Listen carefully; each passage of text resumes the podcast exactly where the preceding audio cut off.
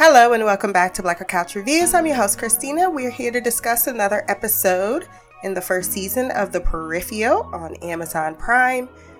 What About Bob was written by Jamie Chan, directed by Vincenzo Natali. I really enjoyed this episode. I think we were missing some action the last couple of weeks and we got it in spades. Got an enigmatic new character in Bob and we finally get to flesh out some of the details of what exactly led us here. I think that the acting was well done with Aelita finally having a performance in which I am not fully annoyed by. And we get a confrontation which sets the stage of our protagonist against our antagonist, even though I still feel as if we're only at the surface level in this world of the other power dynamics that can still be introduced here. Because Cherise feels very much like an isolated person event, but does have a certain chain of command, if you will. Well, maybe not even chain of command, but I'm sure she's one on a on a board of many. You know what I mean? Even that people as elevated as Grace would still fear others, right? But Cherise doesn't seem to feel fear anyone. So that means they can only be her equal. I think in the second season, there is a lot I believe that they can do to to expand this world because it feels as if the books which I am probably going to start reading.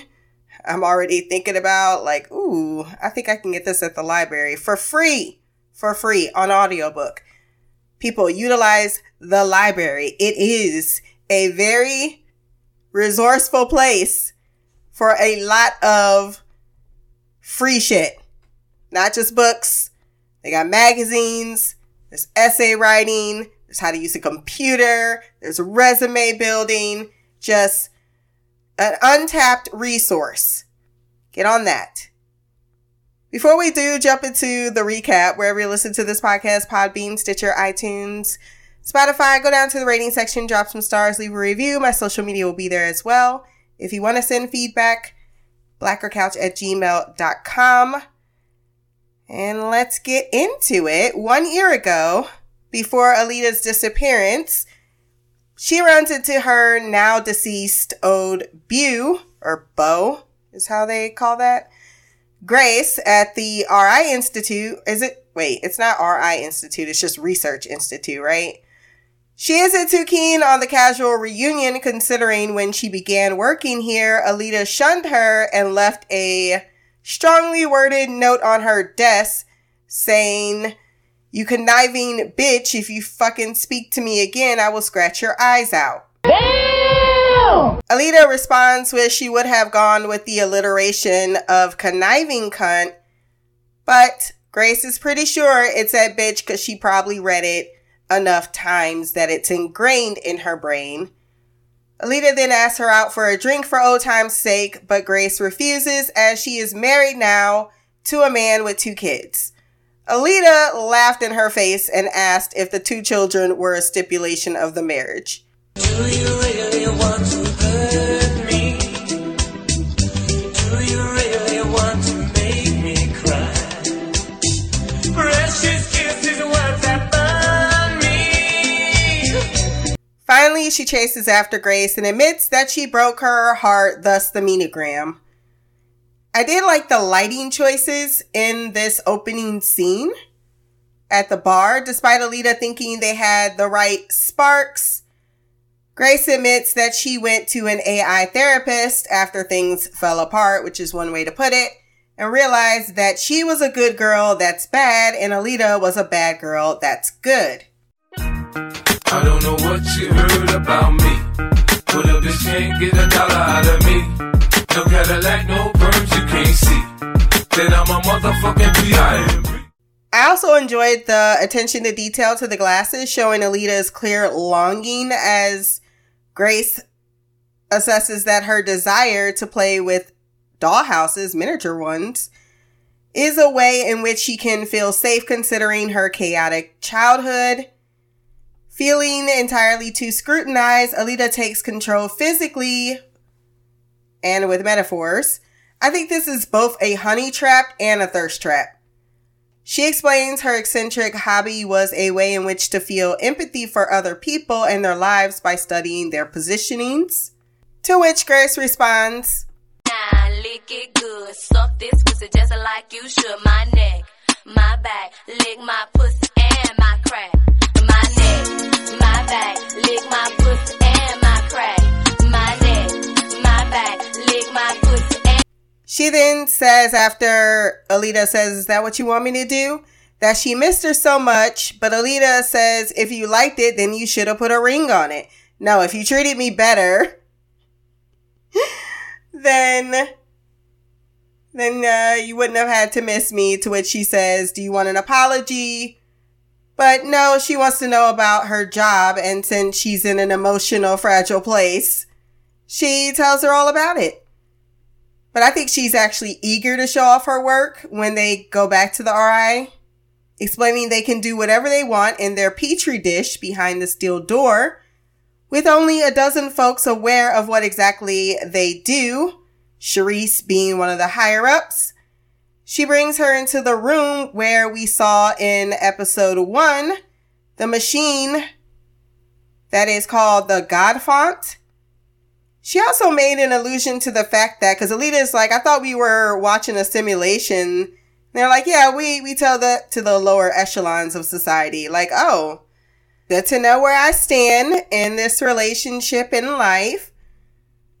But that is an interesting factor considering they have been showing them data that they've been sifting through due to their experiments. She works in legumes and grains, right?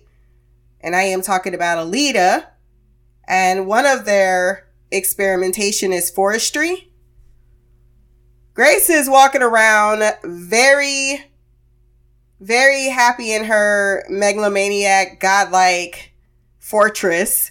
She ain't shy about boasting about all the things that she can access in the RI and the stub. She admits that they are actively running 8,000 studies in the stub, but the diamond is the behavior modification department who set up a shell company in the stub, which got a contract with the U.S. military to install the haptic implants Burton and his friends have. Oh no. I know. For why? Well, let's turn to the live demonstration. they set up a team and told them that the enemy is going to use wounded animals to try to draw them out so when an injured dog appears, they should shoot it. However, the experiment, the haptics, that through the haptics, they subtly change their chemistry. And it is in their compassion part of the brain, and that's probably why Burton's all, we gotta do what we gotta do. and while each one reacts based on their experiences, uh, one decides against all odds to go for the dog, which is an obvious trap. And I think it's because he couldn't reconcile that a helpless animal would be left on its own and gets blown up. His empathy is the death of him. Question, was that Conner that happened to? Hey, bro. What? Oh my God! That is so fucked up. That that is so fucked up. Also, Aelita doesn't believe this is okay, clearly seeing the wrongness of it all.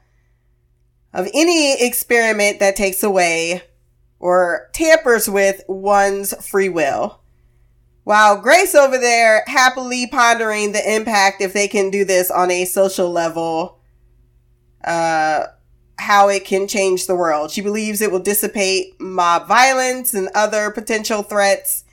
With Aelita confirming what I was thinking, which is Cherise has already begun.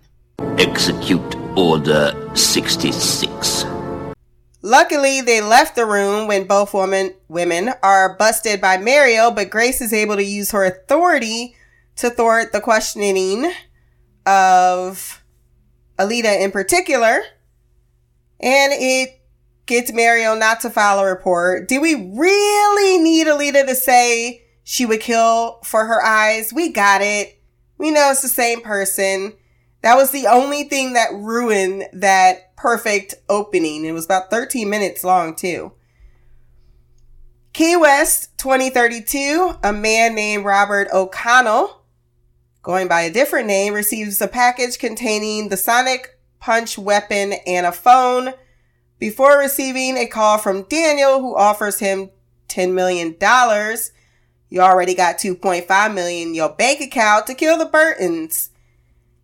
And he doesn't understand why it's so hard for you people to take my money.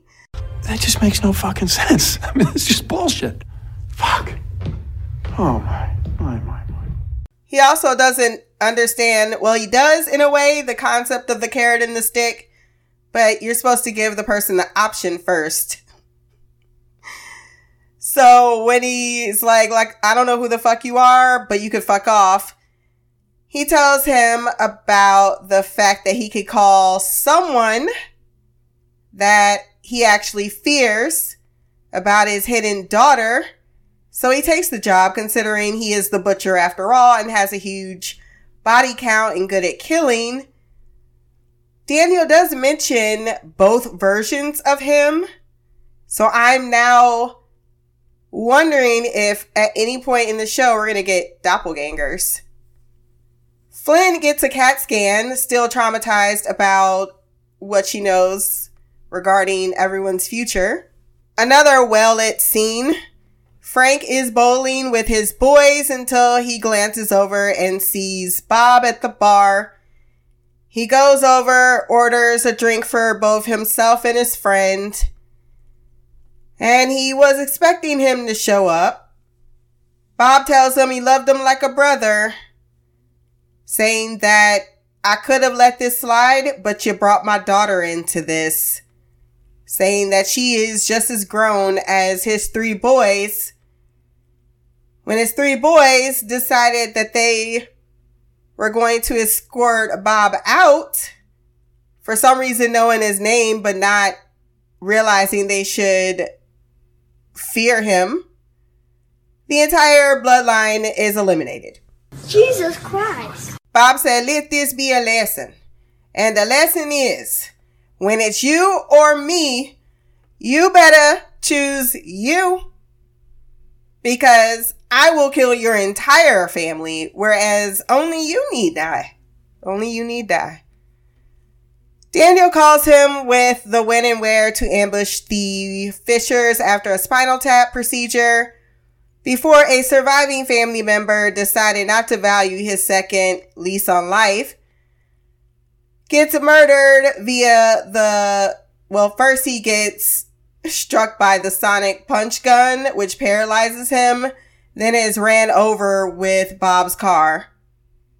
Billy Ann finds the money Jasper stole the next day when she wakes up and goes about her daily chores, confronts him about it. He swears Corbell gave it to him and she wants to know what he wants to return. He lies his ass off to de-escalate the situation, even saying, Oh, I can give it back to him.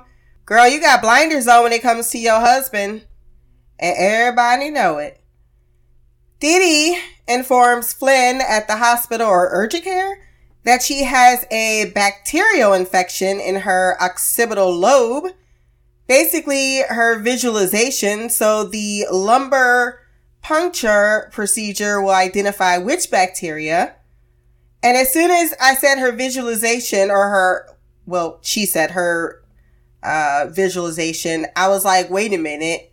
Her eyeball something she scanned and put into her eyeball. Is that what she put into her brain? And why is it bacterial? I thought it was from the chair.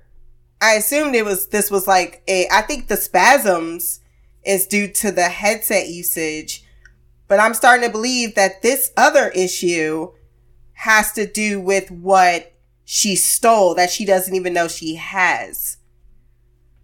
Bob calls his daughter once he has set up his ambush on the bridge in the guise of an insurance company advising that her policy is to be terminated and that she needs to find other insurance. Basically, Molly, you in danger, girl. You need to relocate. She wanted to continue her relationship with her father, but he essentially says, I mean, she really did whisper, Oh God, dad. They can hear that too. But he knows that either he'll be disappearing for good or soon to possibly die.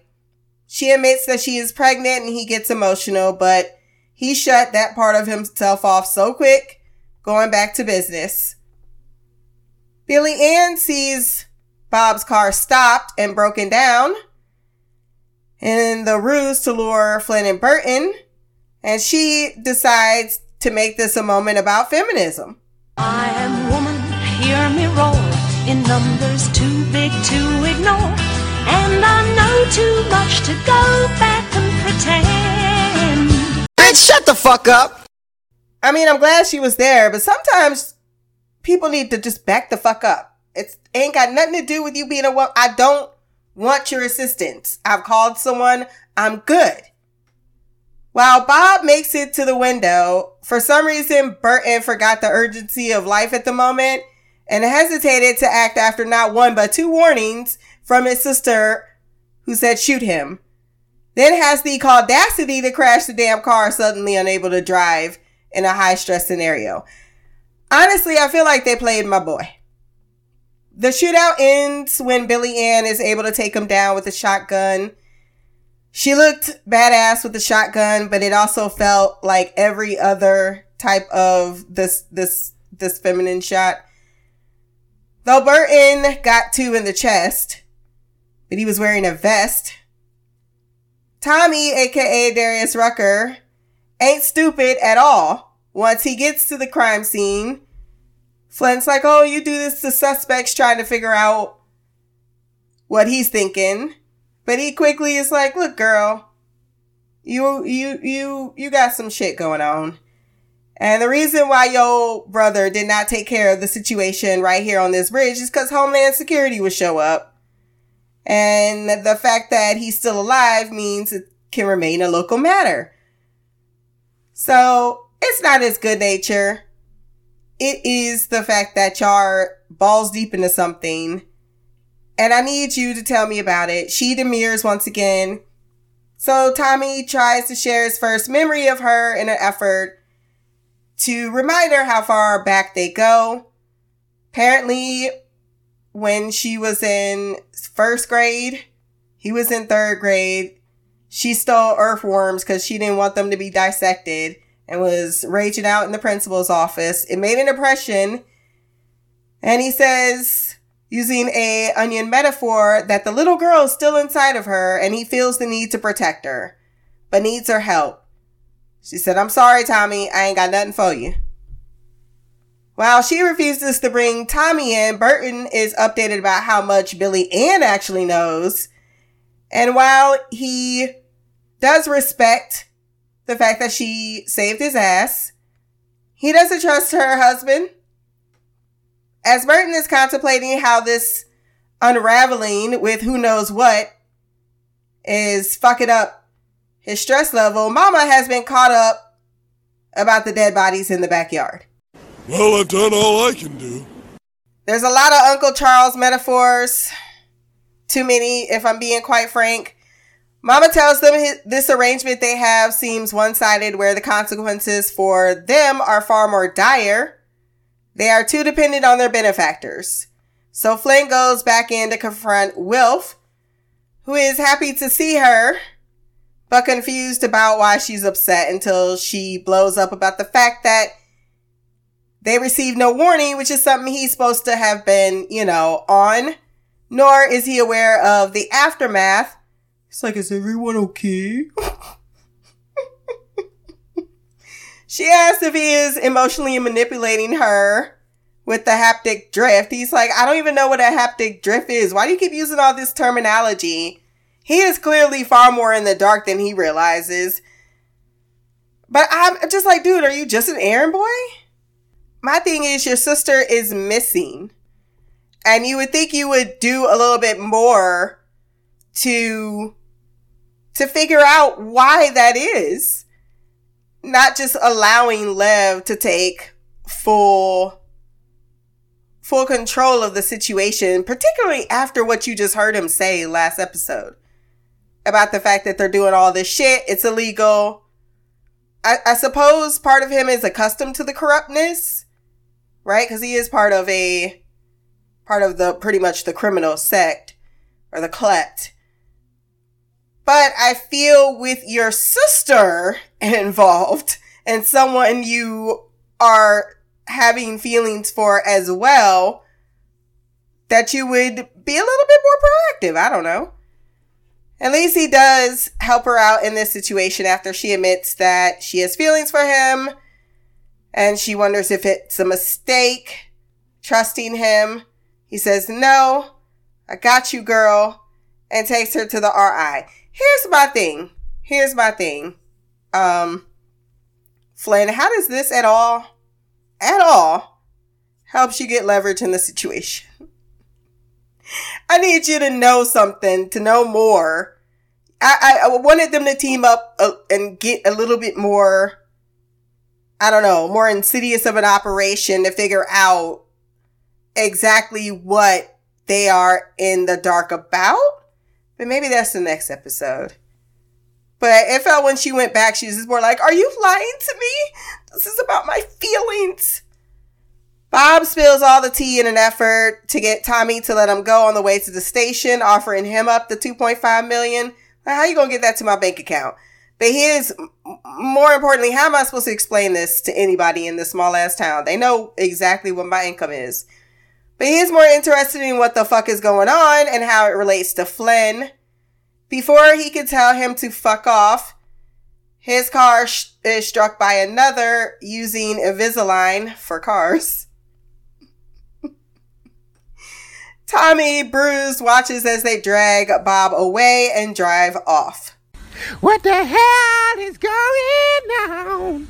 Bob did warn him that his life was about to get a whole lot more interesting. I just put a put a timer on it. They coming for me and now they coming for you because I'm telling you everything. I'm making you a part of this. Wilf, to prove his loyalty, as stated, takes Flynne to RI to confront Cherise However, he wonders if he made a mistake, immediately telling her it's one thing to fend off an attacker, another to be the assailant, because she wants to walk in there, Flynne, and give her a piece of her mind about the fact that she keeps trying to kill her and doesn't even know why. She called him a lurker. He recalls how he met Lev at 12 years old, near prisms. We've heard that prior, right? Dissatisfied with the developing corrupt world, this he stated shortly was after the jackpot. What world isn't corrupt though? In some capacity. There is no such thing as a euphoria utopia when there's humans involved. Right. So unless we're going to just turn it to artificial intelligence, uh, we're, we're, we're always going to be in a corrupt society. He admits to slashing their leader's neck with a snake knife, a snake, a steak knife, because he was made to to serve them lunch. Before gunning down four of his companions, he says, "I didn't think of, of the weight because I never could have imagined it." Now fuck that bitch. Fuck that bitch. Fuck that bitch. Fuck that bitch. Twelve year old you sounds like a badass. Does that mean 28 year old you is a pacifist? And are you really supposed to be 28? Cherise tries to kill her twice. Of course, she can make peace with whatever the fuck she wants to complain her message when she confronts her. So I don't know why he had to caution her like she cared. The their uh their confrontation I thought was good in the sense that both actors were able to bring it, even though T'Nia Miller, she steals the show. The way she coyly acknowledged that, yeah, she could hurt me in this peripheral body. But the way in which she bit back at the fact or the idea, like she's charmed, she's not at all intimidated, but the moment where she actually does anger, saying, you know, you don't know pain, she's like, bitch, you don't know a damn thing about pain. I lived through the fucking end of the world. Get the fuck out of my face with that. Like, that's the line you ain't gonna cross, bitch. Trying to tell me I'm like the people back home. No. No, bitch, those are my puppets. I'm worse. When the pimp's in the crib, ma, drop it like it's hot. Drop it like it's hot. Drop it like it's hot. When the pigs try to get at you, park it like it's hot. Park it like it's hot. Park it like it's hot. And if a nigga get an attitude, pop it like it's hot. Pop it like it's hot. Pop it like it's hot. I got the rollie on my arm and I'm pouring Chandon and I roll the best weed cause I got it going on. I did like all of the action scenes, including this one. It was believable, the fight between the two women. However, I will say Flynne snapping her neck and leaving triumphantly, I didn't believe it. I just, I didn't. It's like the moment where Michonne was beaten. It was like, yeah, you're going to have to give me an opponent, I believe, or a situation and scenario in which, I mean, Cherise really, but she is doing something on the low low. But I can't believe that Daniel wouldn't be somewhere ready to take out her enemy especially as she scanned her face and that man just been in his host body for a while now. Plus, Cherise don't even seem like the character that would play these games. She would have turned insidious and sent like a peripheral of her brother or some shit. or Tommy having this confrontation plan on deck. Like several other people she could just come out and fuck with her to have this conversation. I think as much as I love that, it would have been better if she did something, if that had happened, because that feels more honestly, organically a Cherise. Like, I'm not gonna get my hands physically dirty unless I'm approaching someone even close to my level. And I don't think she has that much respect for for Flynne or even acknowledgement. They're a means to an end. Either you stole it or Aelita stole it. Either way, you're gonna fucking die because I don't. You're part of the the the the cleanup. I gotta sweep you up. All right. It's not even personal. You're just a dust mite. So that's why I would have believed it more if she had sent out a peripheral of, but I understand they wanted to get the scene of someone she knew to take her down a peg. But uh, really great episode. I gave it a 9.6 out of 10. I am very much looking forward to the next one, which shall be coming on Friday. Once again, if you want to send feedback, blackercouch at gmail.com. My social media will be below. Like, share, and subscribe. Until next time, peace, hair grease, and blacker magic. Hustling, hustling, hustling.